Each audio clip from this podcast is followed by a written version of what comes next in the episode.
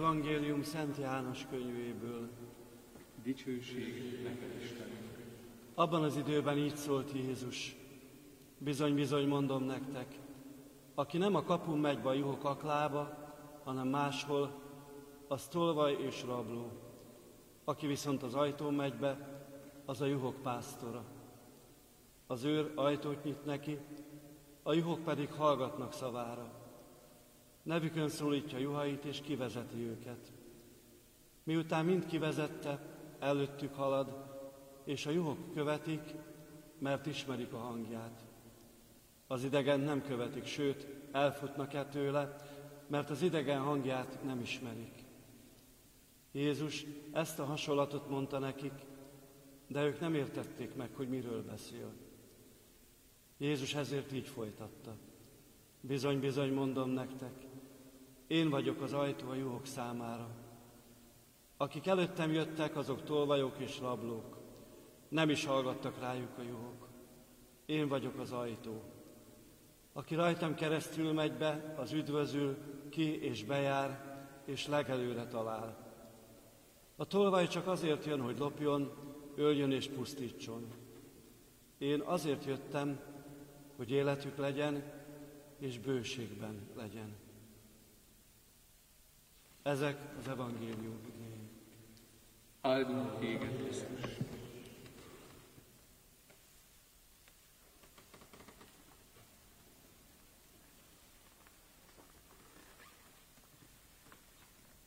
Jópásztor vasárnapján szokás, hogy a szeminaristák kimennek egy-egy plébániára, és ott a hivatásukról beszélnek a híveknek. Most a vírus miatt nem tudtunk a szemináriumból kimenni különböző plébániákra, így minnyájunk az otthoni közösségének tud mesélni arról, hogy miért ment ő a szemináriumba, mi az a hívás, amitől ő szeretne pap lenni. Én is erről szeretnék egy pár szót szólni a testvérekhez. 17 évvel ezelőtt, mikor Pécsről szüleimmel és ikertestvéremmel felköltöztünk, akkor a Szent András iskolába kezdtem az első osztályt. Akkor mi nagyon ismeretlen volt számomra Szentendre, én is kicsi voltam, még nagyon nem is értettem, hogy mi történik körülöttünk, hiszen a megszokott városunkból, Pécsről felköltöztünk, és egy teljesen új közösségbe, egy teljesen új helyzetben találtam magam. Jó volt akkor, hogy 17 évvel ezelőtt ezekbe a padokba ülhettem, és részt vehettem a közösség életébe a Szent Miséken. Most egy kicsit izgulva állok itt, és rossz érzésre testvéreket nem láthatom, hiszen nincsenek itt, hanem otthon tudnak követni minket a, a tévén keresztül. De ezúton szeretném megköszönni a Szentendre TV munkatársainak is, hogy lehetővé teszik nekünk időt és fáradtságot nem kímélve, hogyha testben nem is, de lélekben együtt imádkozhassunk. Én harmadik osztályos koromtól kezdtem minisztrálni, így akkor a padokból kijöttem a szentébe, és így szolgáltam az oltár körül. Nagyon jó érzés volt ehhez a közösséghez tartozni, egyre jobban bevezettek abba, hogy milyen az oltár körül tevékenykedni. Nagyon szép példákat láttam magam előtt, akik mindinkább bevontak a minisztrálás rejtelmeibe, így mind jobban közelebb kerültem az Úrhoz. Valamikor e körül fölmerült bennem először a papi hivatás gondolata.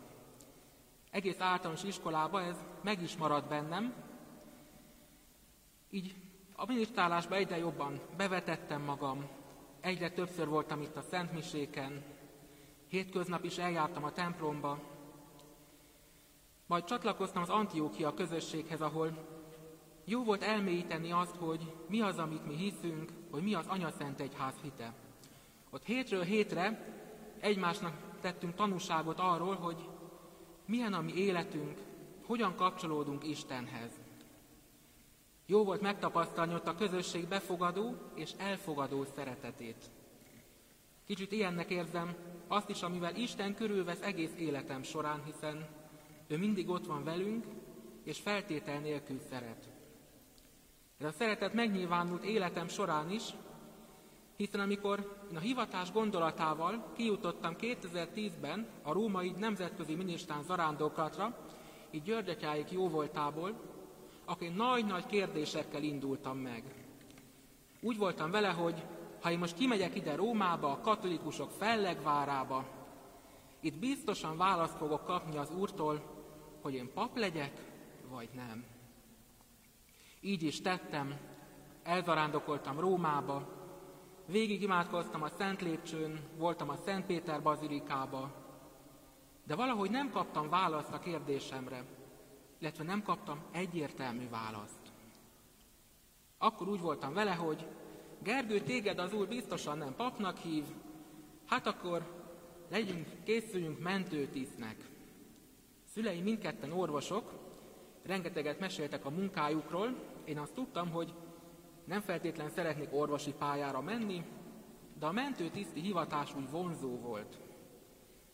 El is készültem, vagy fel is készültem arra, hogy én mentőtiszt leszek. Úgy mentem gimnáziumba Ferencesekhez, hogy biológiából fogok emelt szintű érettségit tenni.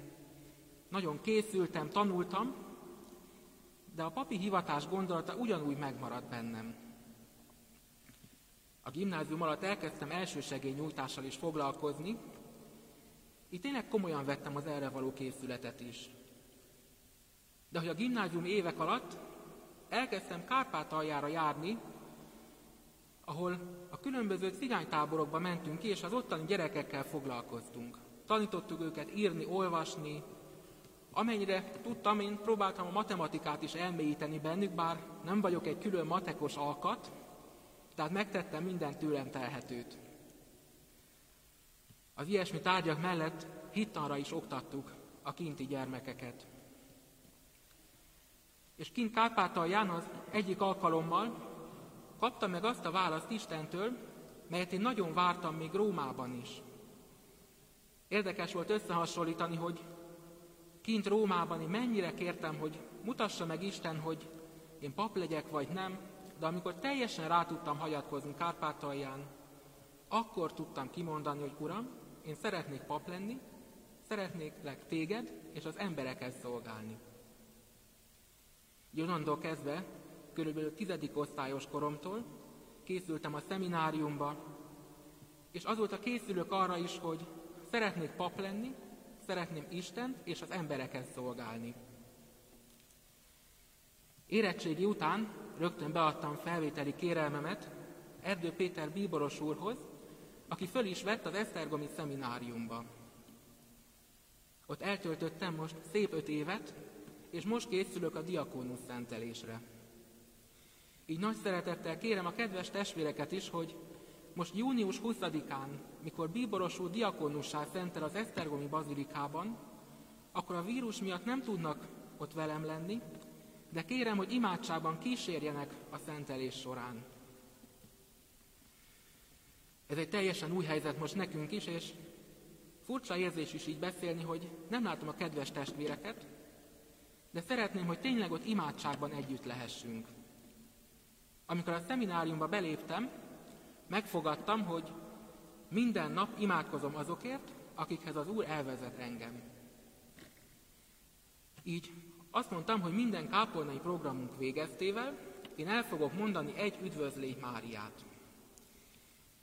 Nekünk a szemináriumban négy kötött kápolnai programunk van, ez lehet egy Szent vagy Zsolozsma, elmélkedés, esetleg rózsafüzér, és mindegyik után egy külön üdvözlégy Máriát elmondok azokért, akikhez az Úr elhívott. A kedves testvérekért is minden nap imádkozom, és kérem, hogy imádkozzanak értem is, hogy olyan tudjak lenni, mint a hold.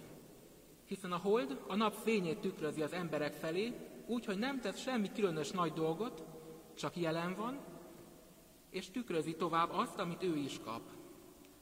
Én is így szeretném Isten szeretetét az emberek felé tükrözni, pusztán a jelenléttel felé fordítani az embereket, és hozzávezetni őket.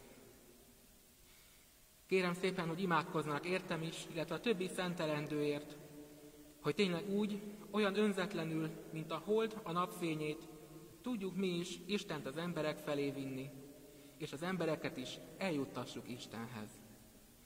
Köszönöm szépen, hogy meghallgattak, és kívánom, hogy önök is imádkozzanak értem, és hogy ebbe az imába kitartsanak a karantén alatt is, és együtt, amikor újra részt vehetünk a Szentmisén, együtt tudjunk ünnepelni.